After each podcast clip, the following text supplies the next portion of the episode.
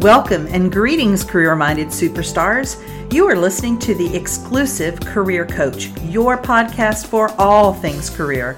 And I'm Lesa Edwards, the indispensable career coach for superstars just like you. Now let's dig into this week's topic, shall we?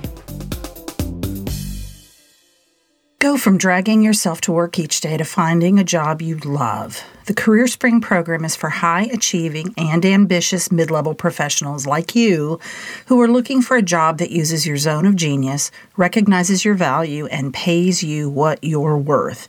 If you're ready to learn more, schedule a complimentary consult using the link to my calendar in the show notes. Be sure to follow me on Exclusive Career Coaching on Facebook Lesa Edwards on LinkedIn and Lesa.Edwards on Instagram.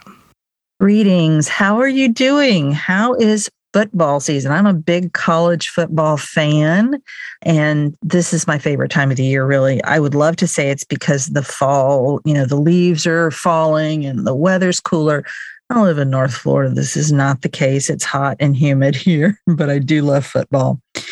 Today, we're talking about downshifting your career. And this is a concept and a term that I've used a lot of times with clients around, for many of them, it's retirement.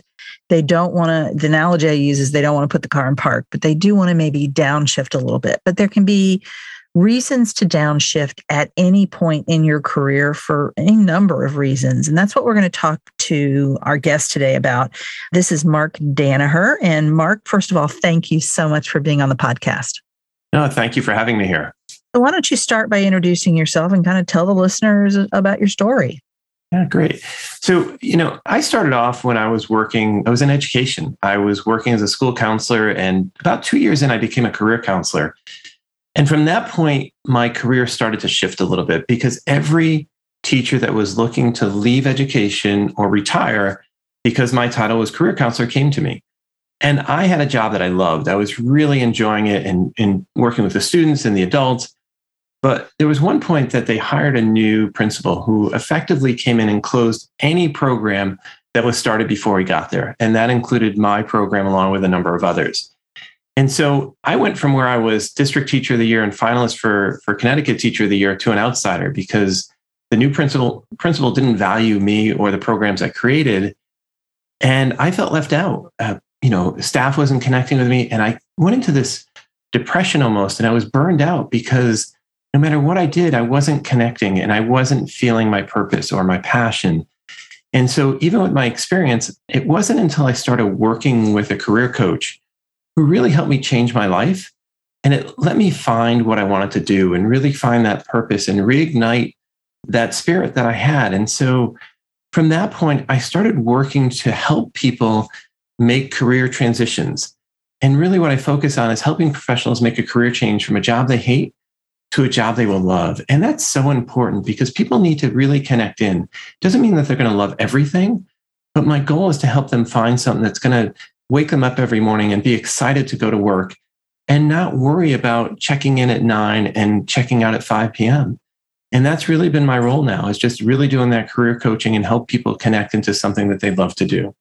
There's a couple points there that I'm interested in and, and want to point out. one is that as a career counselor, you still hired a career coach. And I, I did an episode recently about why having a coach is so important. And I interviewed my coach, who has also had a coach and has a coach. And so we talked about that dual role. And just because your coach doesn't give you instant insight into your soul, does it? no, you you need that other perspective. You need that place where you can have that mirror and somebody can bounce those things back to you so that you can see those different ways and really help you move forward in your life. I'm reading a book right now that really speaks to something that you said and that idea of kind of checking in at 9 a.m. and checking out at 5 p.m if all your job is is bringing you a paycheck and when you think about the satisfaction or the reward that you get from your job if the only thing you can come up with is that paycheck and the benefits there's something wrong don't you think mark? Oh definitely. You know if you're just there for the paycheck then you're not you're missing out on so much more because there are so many things in a job that can bring you between the colleagues that you work with the new learnings that you're doing the impact that you can have in the world and in that company so if you're just there for the paycheck, then you really have to do some reflection and see what is it that you're missing? Because, you know, you can get a paycheck anywhere, but you only live one life and you want to find a job that's really going to connect with you. That's fulfilling your purpose. So so a couple things wrong are going on there. One is you're not engaged there's no way you can feel that way about your job and be completely engaged and completely a strong contributor to that job so you're letting your current employer down but there's also some other work out there that you're meant to do that's being left undone or not done properly because you're not doing it. Yeah, completely. You know, and you want to make sure you take that opportunity.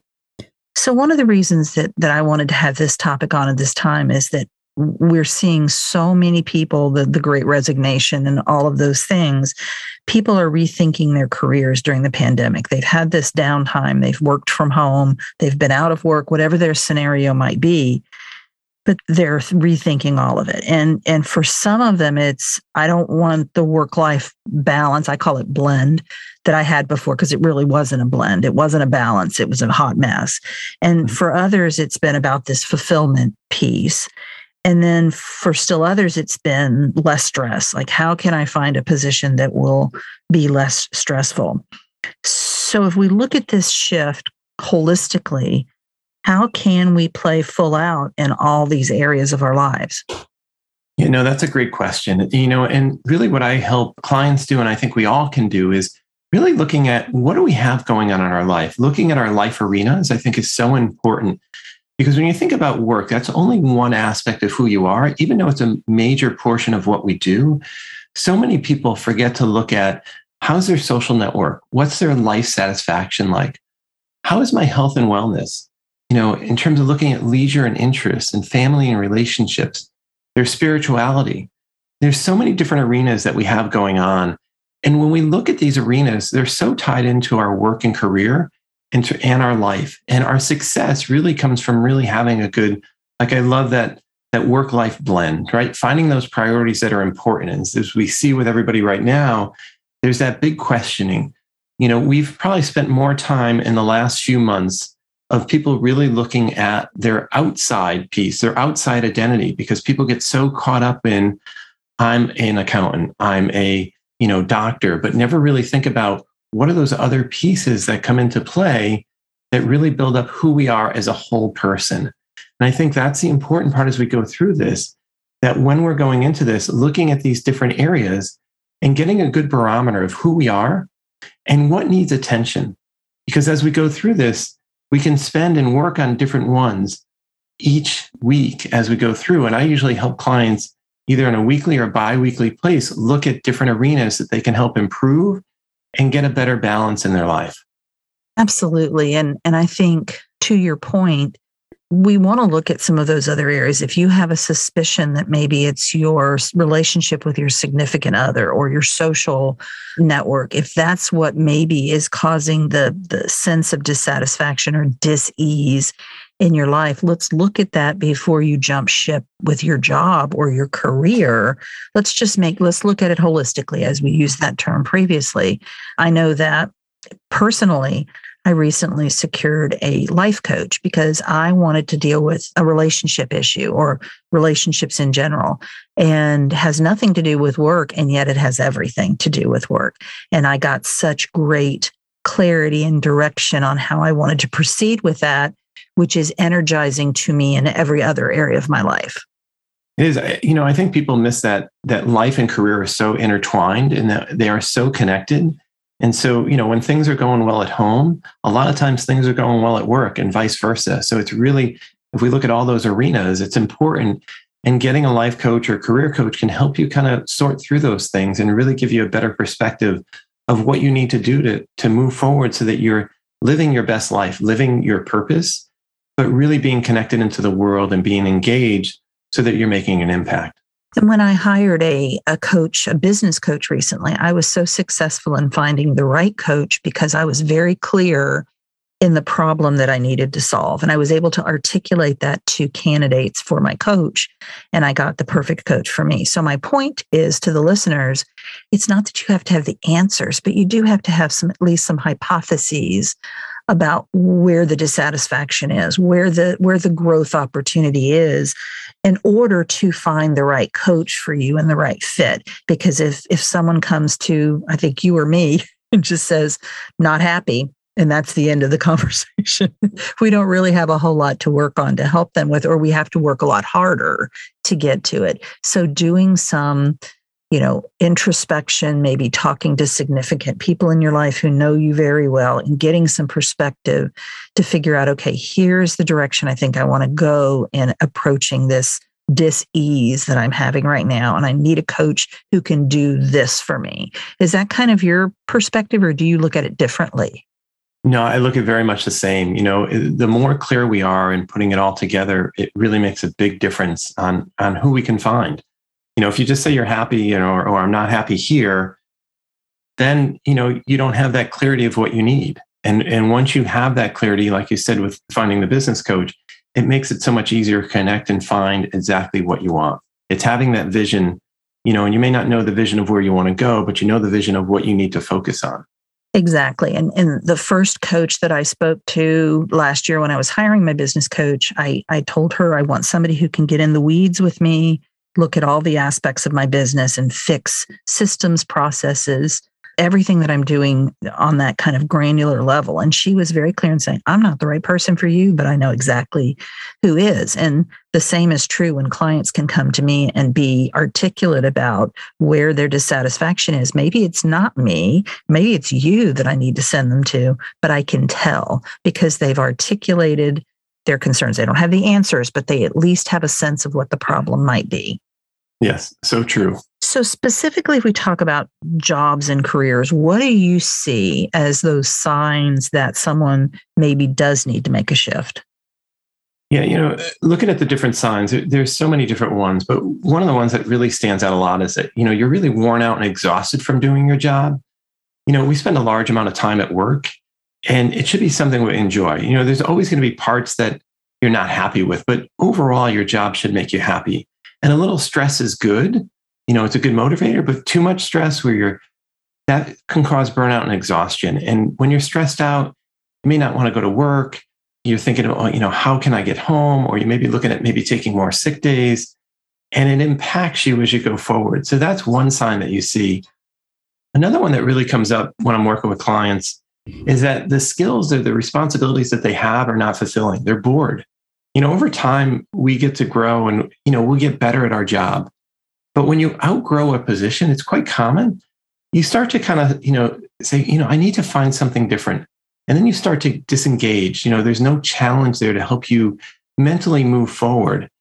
And so that's at a point when, if you're at a point in your job and it's, you're starting to feel bored, you're not engaged, you're kind of on autopilot when you go in, that's the time to start thinking about what could be a new challenge that I can go through? What can I learn to maybe add some additional responsibilities in so that I can grow in that position? And another sign is you're not feeling like you're making an impact. You've kind of lost your purpose. You know, having purpose at work is essential. We mentioned that before. But you know, you need to find a job in an organization that are aligned with your values and make sure you're creating impact in the chosen field every day. And if you find that you're not aligned anymore with that purpose or values, and you feel like your wheels are spinning and your workday has become, you know, less meaning, then that's when you want to start to look for that career change. You know, because that's an important part. And so you want to start looking at new opportunities, new industries that may match better with your current purpose and values that you have. And another one that's very important is you start to think about other people's careers. You know, that you're starting to obsess with what are other people doing? What are my responsibilities compared to what they're doing? That's really a surefire sign that you're definitely ready for a change because you're starting to make those comparisons of what are you doing every day and why do they get to do this and why do I ha- don't have that opportunity?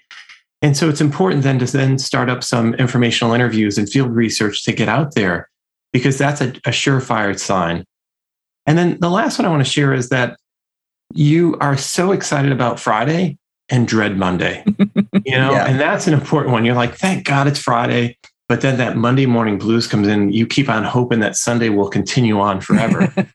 then you definitely know it's time for a change because you're not, you know, I've seen for myself and other clients, you know, when you're in a job that you love and that you're, you don't worry. It's like, oh, yeah, the time just kind of goes by. But if you're in that, thank God it's Friday or, oh, no, it's Monday, then you're you're in a worry that you have to start looking for better things that are going to match up with who you are and what you want to do. So I, I hear a couple of subtexts in there. And one is there are things you can do in your current position. It doesn't mean you have to stay there. You could be actively job searching, but let's see how we can ramp it up to contribute more, feel more productive, take on additional responsibilities. And that involves, in most cases, communication with your boss, letting your boss know that you're ready for a new challenge. You, won't, don't, you don't necessarily need to tell him or her that you're looking elsewhere. That's, that's a separate question. But you can ask for additional responsibilities, find ways to expand within your current role or maybe maybe even a different role within the company and still and still look i think that's such an important piece and and then i think really looking at your energy level. I can remember Mark so clearly two two times in my life. One was my first 5 minutes of the day after the alarm went off was laying in bed trying to find something wrong with myself so I could call in sick. Not a good sign. And then the second one was sitting in the parking lot, turn the car off in the parking lot and having to pep talk myself into getting out of the car and going in to deal with what I was going to have to deal with. Those are just checking in with your body and checking in with your thoughts about your work and and looking at them objectively or getting coach's help for that is just such a critical piece. Oh definitely. You know i think that's so important. You know if you're starting to find that and you're you're doing that point where you're have to do that pep talk just to make it in the door you know that's when you need some help. And that's an important part as you go through you know because we have days that we don't want to go in. That's that's normal. You have some days it's a little bit overwhelming it's a little stressful but when those days start to become, you know, a couple of days a week or every day, that's when you definitely want to reach out and start thinking about this may not be the right position as you go forward because you know a lot of times we we just kind of put it off oh it's just it's just the day i didn't sleep well. But when they start to become a routine and you have to do that pep talk to get out then you know it's it's time to take some action and to talk to someone and do reflections of what you want. Yeah it's recognizing you know this is a task that i don't enjoy doing. You know there maybe there's some substance to your job that you don't enjoy doing and how can i reconfigure that to make it more palatable? Is it is there am i in a position where i can offload that to someone who may think it's the best job duty in the world? Or can i approach it differently so that i can enjoy it more versus i kind of hate the whole thing. I kind of am over the whole the whole job yeah, I mean, you know, we we each, we have set of skills. We have like those motivational skills that we love to do all the time. Mm-hmm. But we also have the burnout skills, the things that we do really well. But if we do them for a longer time, or if we've been doing them too long, it's time, like you said, to offload them. Find somewhere else that maybe you can adjust your responsibilities so it can be a better place. Sounds like you use one of the same activities, the motivated skills sort that I do as well, to to really look at what are those skills that I am super overdoing Very much. so, when we talk about this downshifting, let's kind of put it in that context. So, mm-hmm. how can someone recognize that maybe it's time to downshift the the responsibility level downshift the stress level downshift the you know the job title itself maybe versus climbing the ladder which is the american way. We have to be honest with ourselves. I think it's some reflection and taking some time. And as as we think about you know those those tips to kind of move into that that downshift you know do some reflection. You know think about where you want to be. You know everybody wants to climb the corporate ladder. That's what we're told when we're young right? And as we go through college and we do different things we always want to move up. But sometimes we get up there and we realize that's not the right place. And so what is the vision for your life? What is the vision for your career is the big thing that you have to start talking about.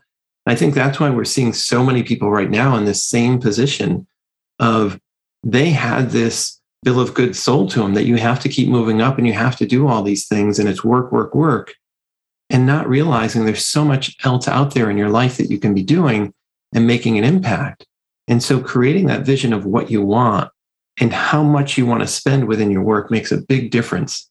Because otherwise, you're just going through the motions. You're following what society has told us for the longest time, instead of really following your true vision and your purpose and passion of how do you want to leave an impact in this world. And I see that. I don't know about in your practice, but I see that often with executives who've gotten into their later 50s or 60s and they can financially afford to downshift. They don't have anything really left to prove. And oftentimes they come to me wanting something to do with a nonprofit or a social justice kind of cause that really speaks to them. But that doesn't have to be reserved for people who are near retirement age. You can make that decision at any point in your life that the trajectory I'm on is it no longer serves me. It's no longer where I want to be. I want to do this other thing. Maybe I don't know what the other thing is, and that's where I need a coach's help. But I know that this isn't it. Oh, definitely. You know, it's, you know, you definitely have the executives, and I have that. I have, you know, teachers that are near their end and they want to figure that out. But I have a lot of managers, a lot of people in the middle that are just, I don't want to continue this path. You know, I don't mm-hmm. want to see that I'm giving up 60 hours, 70 hours a week of work, missing family events, missing that opportunity. And I'm really get a calling of doing something else, of looking at that. You know, some like you think with the executives, the, the nonprofits, others, there's so many people right now thinking about going out on their own, creating their own business as mm-hmm. they go mm-hmm. through and thinking about how can I share my talents with the world? And a lot of them are doing that, just like you said, of, you know, kind of building it on the side, thinking about that opportunity of what do I really want to do well? How do I want to, want to use my motivated skills?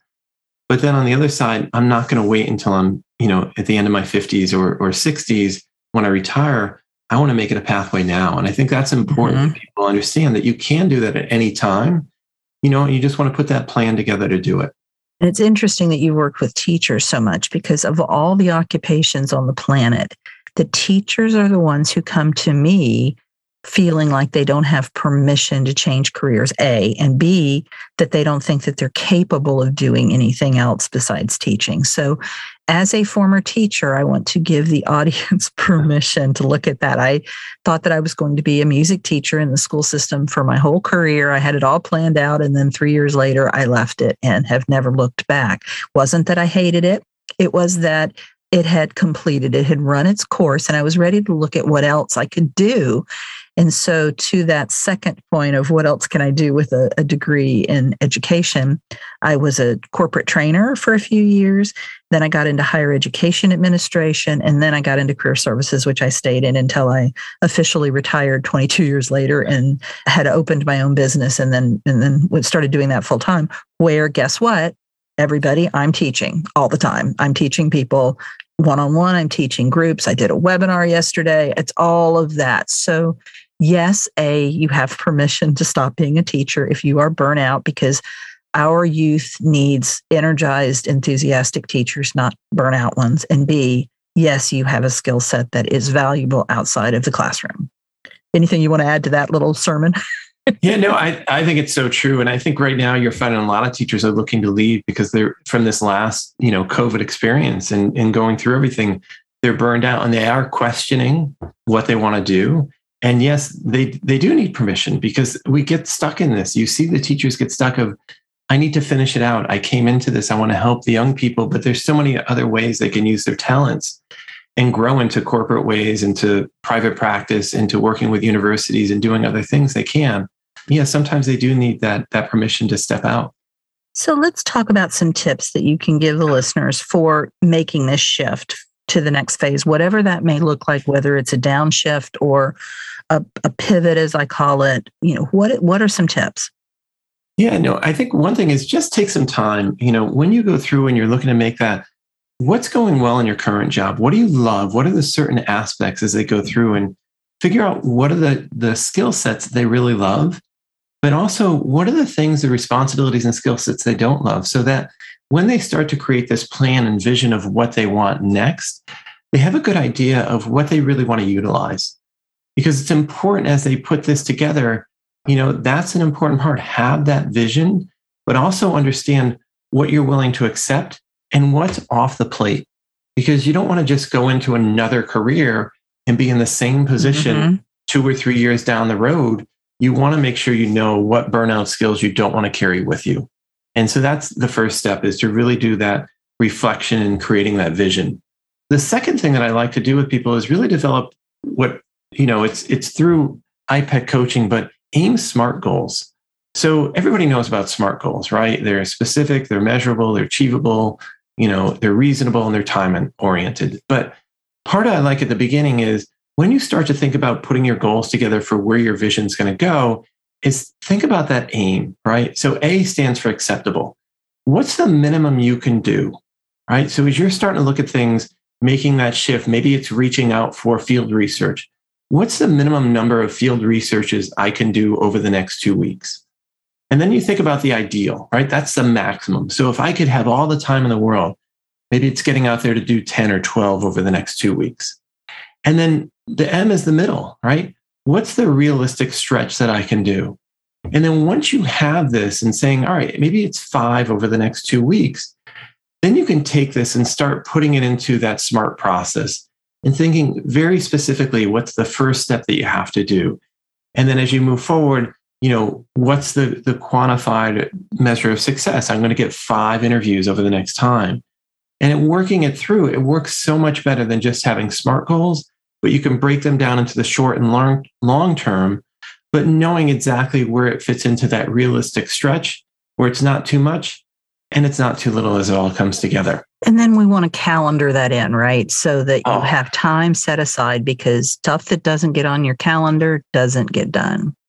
Yeah. And it's definitely, and I love to have people write out a calendar because a lot of times when people put it in their phone, it's so easy. They may speak it in, they may just type it in, but writing it out ingrains it into their memory and it helps them commit to it in a better sense. Mm-hmm. So, long term, over the next few weeks, few months, that I have them do that written calendar so it makes it easier for them and it becomes something where they're, they're memorizing as they're putting it down.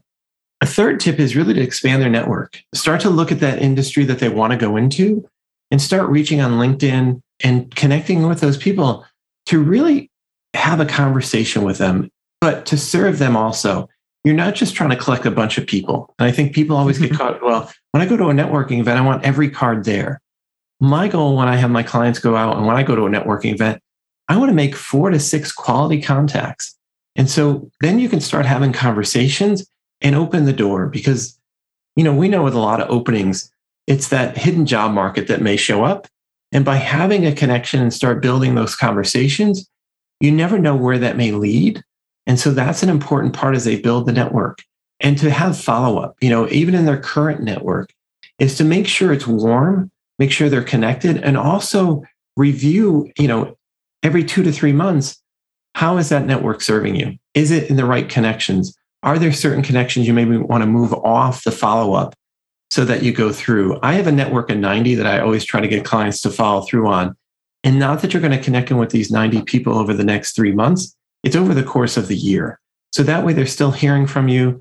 You're connecting with how they're doing, but it builds into that warm network. So when you're ready to make the shift, you're ready to go and you have a network that can help you out. I think especially with the career changers, I hear from from clients a lot that they don't, I don't know anybody in the new career field or I don't know anybody in that that industry.